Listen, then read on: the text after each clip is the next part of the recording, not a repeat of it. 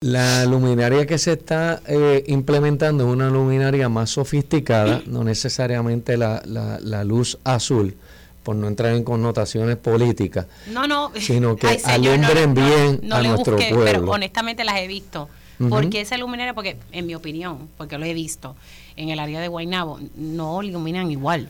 No es la luminaria que nosotros estamos usando. Hay que distinguir lo que son las luminarias que cambia Luma, que es nuestra responsabilidad, las luminarias que son de los municipios, que son otras, y las luminarias que son de carreteras que pertenecen a DITOP. Lo que es las autopistas, Ruta 66, 52, lo que es el, eh, el, el Teodoro Moscoso, y hay unas luminarias que corresponden a los municipios.